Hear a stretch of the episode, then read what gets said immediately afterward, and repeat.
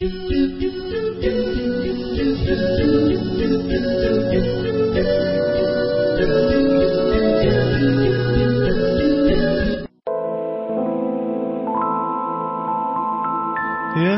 الأرواح يشفي الأتراح. هذا القرآن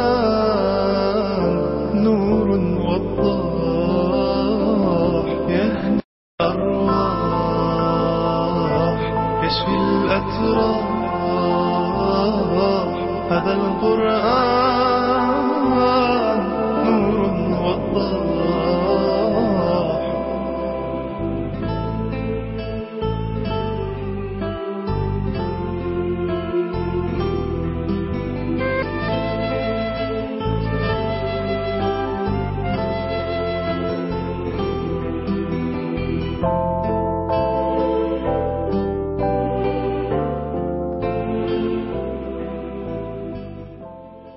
بسم الله الرحمن الرحيم والحمد لله رب العالمين والصلاة والسلام على سيدنا محمد النبي الكريم وعلى آله وصحبه أجمعين. أهلا بكم ومرحبا مع سحر القرآن. تحدثت لكم عن انبهار العرب بالقرآن الكريم مسلمهم وكافرهم. وحدثتكم عن أنه صار مرجعا للغة, العربية. العرب كانوا يدققون في قضية اللغة بشكل غير طبيعي. وذكرت لكم كيف كانوا ينتقدون في كل كلمة في كل بيت. هل ممكن يأتي أحسن منها؟ لكنهم لما جاءوا وواجهوا القرآن الكريم ماذا حدث؟ لم يواجهوه بالتحدي الذي جاءهم وإنما واجهوه بالسلاح. القرآن يقول ائتوا بآية من مثله وهم يأتون بالمعارك. لو جاءوا بآية واحدة لانتهت المسألة. حديثي اليوم معكم سيكون عن تحدي القرآن الكريم للعرب وعجزهم أمام هذا التحدي.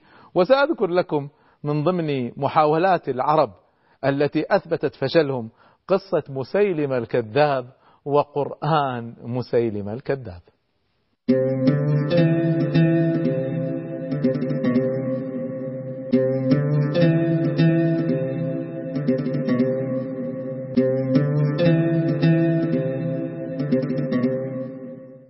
سبحانه وتعالى أنزل القرآن الكريم لهداية البشرية والارتقاء بها إلى مستوى رفيع بإنهاضها من المستنقع الآسن الذي كانت تعيش وتتخبط في وحله آلاف السنين. كفر بعض الناس وقالوا القرآن هذا سحر أو شعر أو كهانة أو أساطير الأولين. طبعا ما كان في بد من مقارعتهم بالحجج المنطقية والأدلة التي ترد على فريتهم وتفضح دعواهم. وكان هذا الرد جاء من خلال القرآن الكريم على مراحل ليظهر عجزهم وتنقطع حجتهم. تحداهم القرآن الكريم في البداية أول ما نزل من تحدي أن يأتوا بمثل هذا القرآن. تقولون القرآن ليس كلام الله؟ هاتوا قرآن مثله. يقول الله سبحانه وتعالى قل لئن اجتمعت الإنس والجن على أن يأتوا بمثل هذا القرآن لا يأتون بمثله. ولو كان بعضهم لبعض ظهيرا. إذا لو تجمع الإنس والجن وساندوا بعضهم بعضا لن يستطيعوا أن يأتوا بمثل هذا القرآن. وجاء ذلك في آية أخرى من كتاب الله حيث قال تعالى قل فأتوا بكتاب من عند الله هو أهدى هو أهدى منهما يعني من القرآن ومن كتاب موسى عليه السلام على صورته الحقيقية قبل التحريف. أتبعه إن كنتم صادقين. فظهرها ظهر العجز لدى العرب وأفحموا وانهارت حجتهم وضعفت معارضتهم وبان كذبهم وعدم قدرتهم على معارضة القرآن الكريم. لما عجزوا عن أن يأتوا بقرآن مثل كتاب الله عز وجل خفف التحدي. تعرفون يعني الواحد يتحدى ثم التحدي هذا يأتي على على درجات. فلما عجزوا عن قرآن من مثله أعطاهم تحدي أخف. فتحداهم بعشر سور. افتروا اخترعوا عشر سور بديل عن القرآن اللي فيه 114 سورة ما نريد منكم 114 سورة. كل الذي نريده عشر سور فقط. يقول الله تعالى أم يقولون افتراه؟ قل فأتوا بعشر سور مثله مفتريات وادعوا من استطعتم من دون الله إن كنتم صادقين. أنتم تقولون محمد ألف القرآن؟ ألفوا أنتم لا يعجزكم ذلك. عندكم الخطباء والشعراء وكذا. وما نريد 114 سورة عشرة. فعجزوا. واستعملوا الحروب بدر وأحد والخندق. حروب. والتعرض للقتل والسبي وأخذ الأموال. كل هذا من أجل عدم قدرتهم على الإتيان بعشر سور. فلما عجزوا عن ذلك ولجأوا إلى المعارك خفف عليهم التحدي. فتحداهم بأن يأتوا بسورة واحدة بدلا من الكل أو عشر سور. يقول الله عز وجل وإن كنتم في ريب مما نزلنا على عبدنا فأتوا بسورة من مثله. وادعوا من وادعوا شهداءكم من دون الله إن كنتم صادقين. فإن لم تفعلوا ولن تفعلوا فاتقوا النار التي وقودها الناس والحجارة أعدت للكافرين. فإذا هذه الآية معجزة لهم حيث أنه ذكر لهم أنهم لم يفعلوا هذا في الماضي وحكم أنهم لن يفعلوا هذا لن يستطيعوا على هذا في المستقبل. هذا فيه إخبار غيب. يعني لو جاءوا بسورة واحدة لثبت أن هذه الآية خطأ. لو جاءوا بسورة واحدة قصيرة مثل قوله تعالى إنا أعطيناك الكوثر هذه الآية رغم قصرها آية في الإعجاز غاية في الإعجاز. وهذا التحدي هو منتهى التحدي. سورة واحدة كلها ثلاث سطور ثلاث جمل. إنا أعطيناك الكوثر فصل لربك وانحر إن شانئك هو جيبوا بس واحدة سورة واحدة. أنتم آلاف الشعراء والخطباء والأدباء كل الذي تحتاجونه من أجل أن تنقضوا القرآن سورة واحدة بس. هذا منتهى التحدي. وما ذلك طبعا إلا لأن القرآن كلام خالق البشر ولا يشبه قول البشر.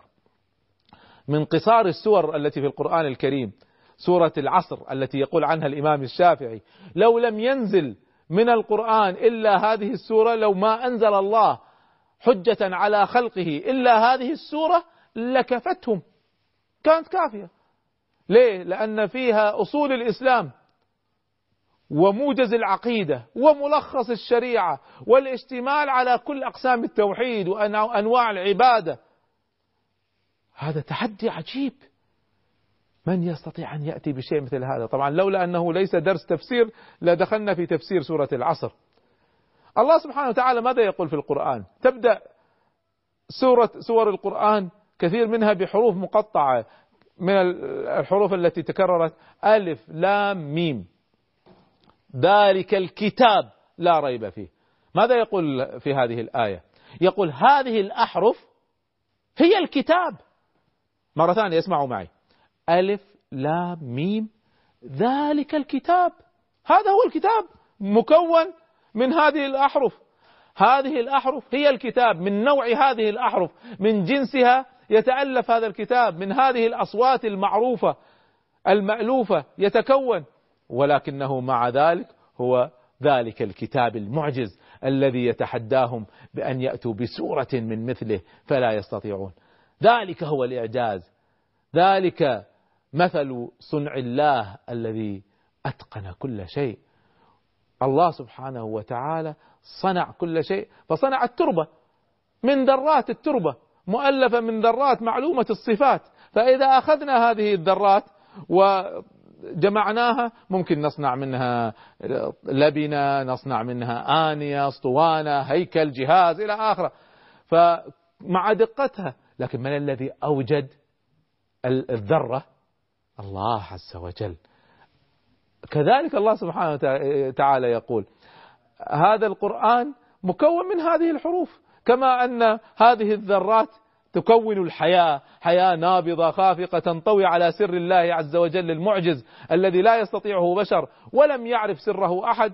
كذلك القرآن حروف وكلمات صنع الله من هذه الحروف والكلمات كلامه عز وجل فجعلها فرق بين كلام كأنه جسد خامد خالي وروح نابضة. هذا الفرق بين صورة الحياة وحقيقة الحياة كما يقول سيد قطب رحمة الله عليه. إذا تحدي عجيب ومع ذلك لم يستطيعوا عليه. بعد الفاصل بإذن الله سأحدثكم عن من حاول أن يتحدى القرآن ويخترع قرآنا لنضحك معا على قرآن مسيلمة. يهدي الأرواح يشفي الأتراح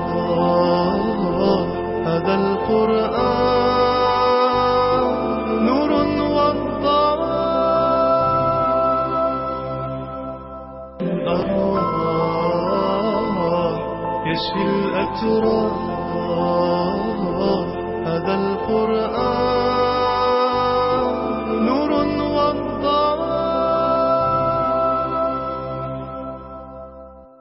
حاول بعض فصحاء العرب. قبول هذا التحدي الذي جاء في الكتاب.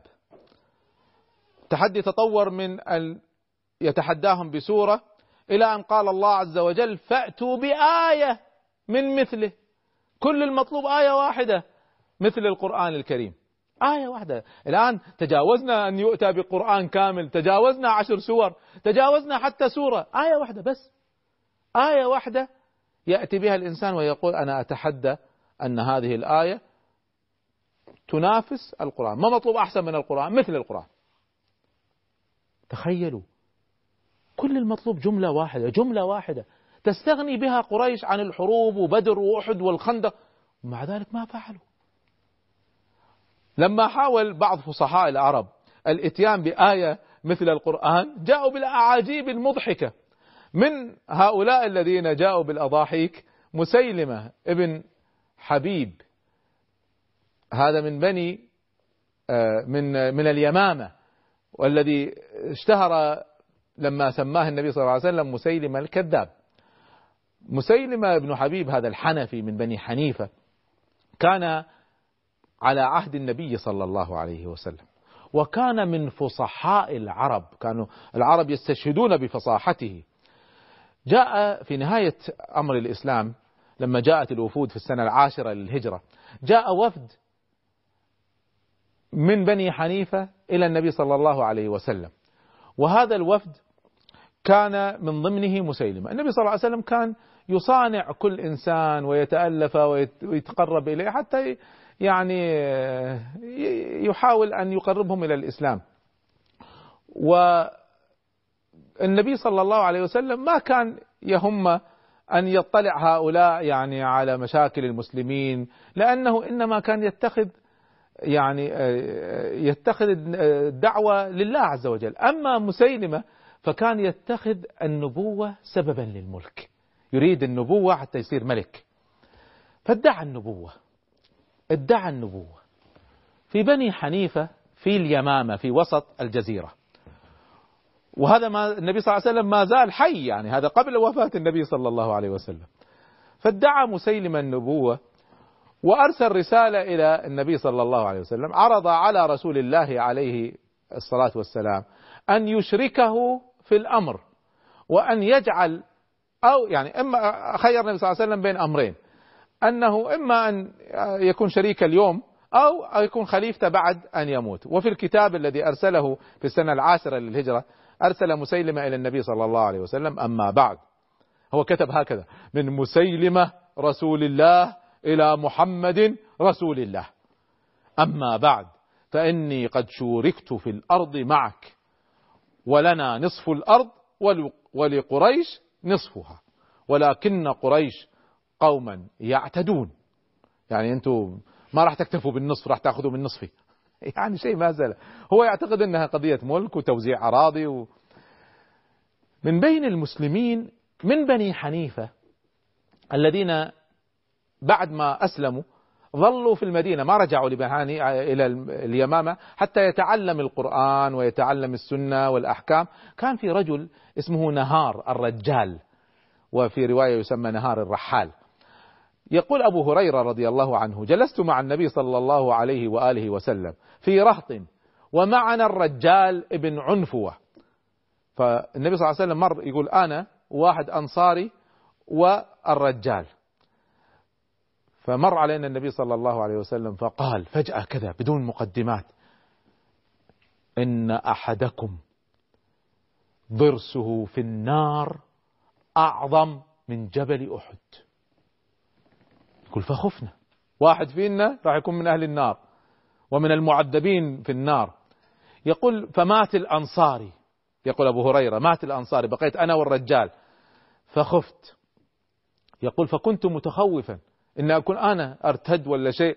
يقول حتى خرج الرجال مع مسيلمة. فاطمأنيت أن أنا لست المقصود هو. ماذا فعل هذا؟ لما خرج مسيلمة في اليمامة لم يتبعه أناس كثيرون.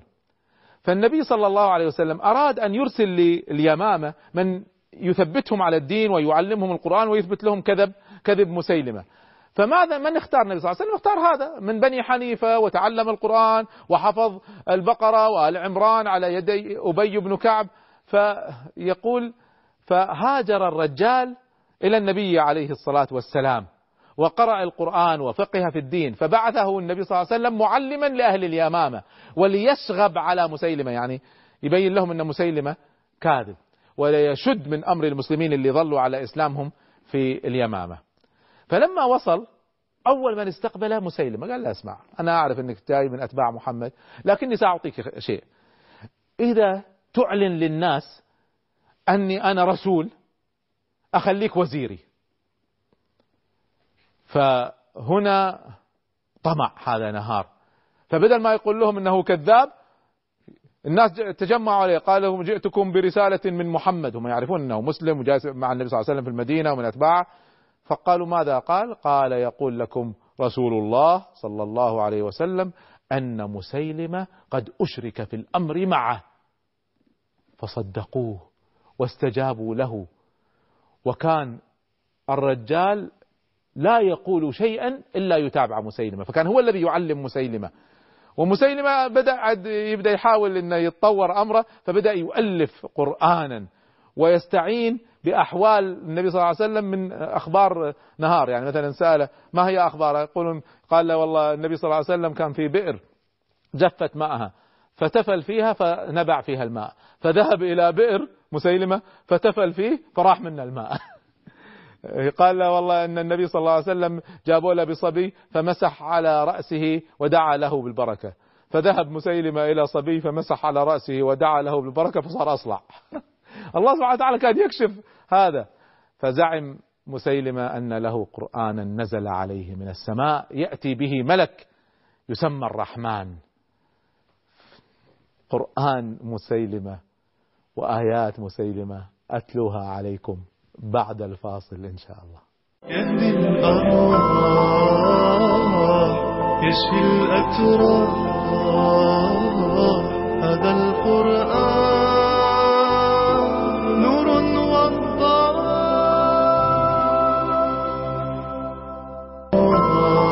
وضاح يشفي الأتراح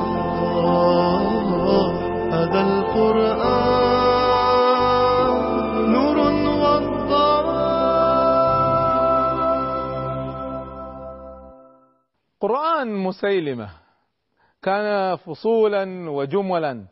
بعضها يرسله هو يعني ألف هو وبعضها يحاول أن يقلد به القرآن بطريقة خاصة.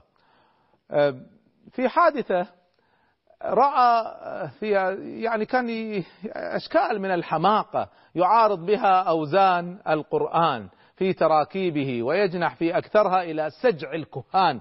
لأنه كان يتصور أن النبوة نوع من أنواع الكهنة ما كان يتصور أن في نبوة حقيقية كان كافر بذلك. وكان يسمع الكهنة وسجع الكهنة. فتعود العرب من مضى من العرب على أن يسمعوا الكهان ويطيعوهم فصار يتعامل كأنه كاهن. ووقر ذلك في أنفسهم واستجابوا إليه. وفي سبب بالحقيقة فلسفي في هذه المسألة. الكهان عندهم رغبة آه، أنهم يستهوون الناس. فكانوا يفعلوا يعني شيء من هذه الأفعال الغريبة والخفية والألحان حتى يعني العامة عامة الناس يستسلموا إحنا اليوم نشوف مسلمين يقرؤون القرآن تلقى يتأثرون بمشعوذ ولا بكاهن. فتخيلوا ناس من أهل الجاهلية. طبعا هذا لا يخفى هذا الأمر لا يخفى عن بلغاء العرب وحكماء العرب وأنهم يستعينون بالنفوس الضعيفة على النفوس الضعيفة بأشياء أشياء مثل هذا. طبعا هذا كله تمويه للحقيقة وتصنع للحمق. قيل أن الأحنف ابن قيس أتى مسيلمة مع عمه فقال وقد خرج من عنده قال له الأحنف كيف رأيته؟ يسأل عمه كيف رأيته؟ قال ليس بمتنبئ صادق ولا بكذاب حاذق. يعني كذب غلط. يعني كذب ما هو متقن حتى. من قرآن مسيلمة أتلو عليكم بعض الأشياء اللطيفة في قرآن مسيلمة. من قرآنه الذي زعمه أخزاه الله والمبذرات زرعا والحاصدات حصدا. تخيل ويتخيل واحد قاعد يزرع فأول شيء يرمي الحب هذا. ف يزرع البذر والمبذرات زرعا والحاصدات حصدا والذاريات قمحا الآن جمع القمح والطاحنات طحنا. بعدين إيش حيعمل؟ والعاجنات عجنا والخابزات خبزا والثاردات ثردا. الثريد اللي هو ياخذ الخبز ويحط عليه شوية مرق ويصبح ثريد. واللاقمات لقما بدأ يأكل. إهالة وسمنة. يحط عليه شوية سمن. قاعد يوصف الأكل. لقد فضلتم على أهل على أهل الوبر. أنتم أفضل من أهل البدو. وما سبقكم أهل المدر. أهل المدن ليسوا أفضل منكم. ريفكم فامنعوه إحموا الأرياف. والمعتر فآووه. اللي ما هم عند ملابس أعطوه مأوى. والباغي فناوئوه. قاتل يعني أين هذا الكلام؟ من كلام الله عز وجل ومن أعاجيبه قوله والشاء يعني الخرفان والشاء وألوانها والشاء وألوانها وأعجبها السود وألبانها. طب إيش العجيب في الخروف الأسود ولا النعجة السوداء؟ يكمل هو يقول والشاة السوداء. واللبن الأبيض. إنه لعجب محض. يعني عجيب. لبن أبيض يطلع من شاة سوداء. وقد حرم المذق. يعني ممنوع تخلطوه بالماء. حرام هذا. فما لكم لا تمجعون. المجع هو أكل التمر مع شرب اللبن. فما لكم لا تمجعون. يعني شيء مهزلة يقول العلماء يقولون والله لعمر الله ما ندري. أكان هذا القرآن ينزل على قلب مسيلمة أو على معدة مسيلمة؟ يعني كله عن أكل. أو كان بين قوم جياع فلما يتكلم يثيرهم ويثير لعابهم بمثل هذا. ومن أعجائبه أيضا الفيل ما الفيل؟ وما أدراك ما الفيل؟ له ذنب وبيل وخرطوم طويل. يقول الجاحظ يعلق جاحظ تعرفون من أعظم علماء اللغة العربية في كتابه الحيوان عند كلامه عن الضفدع. يقول ما أدري ما الذي هيج مسيلمة على الذكر على ذكر الضفدع وماذا ولماذا ساء رأيه في الضفدع؟ ليش هو زعلان على الضفدع ومتضايق من الضفدع؟ حيث زعم أن في قرآنه يا ضفدع بنت الضفدعين نقي ما تنقين طلعي أصوات كما تشائين نصفك في الماء ونصفك في الطين لا الماء تكدرين ولا الشارب تمنعين. كل هذا كلام يعني واهي وسخيف لا ينهض.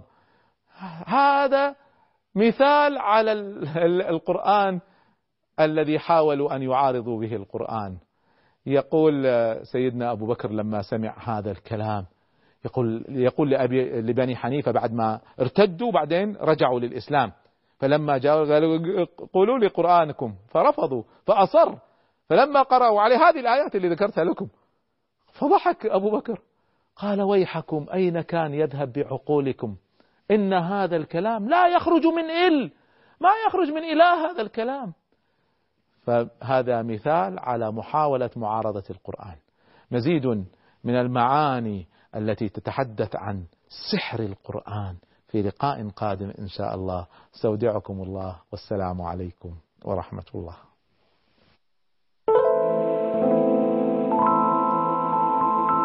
يهدي الأرواح يشفي الأتراح. هذا القرآن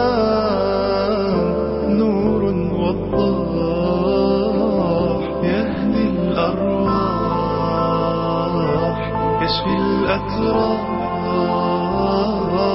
هذا القرآن نور وضاح.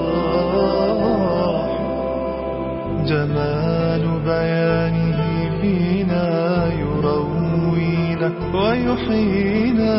جمال بيانه فينا يروينا ويحيينا. هو القرآن. معجزة إلى الأفلاك يعلينا هو القرآن معجزة إلى الأفلاك يعلينا يهدي الأرواح يشفي الأتراح. هذا القرآن نور وضاح يهدي الأرواح. يشفي الأتراح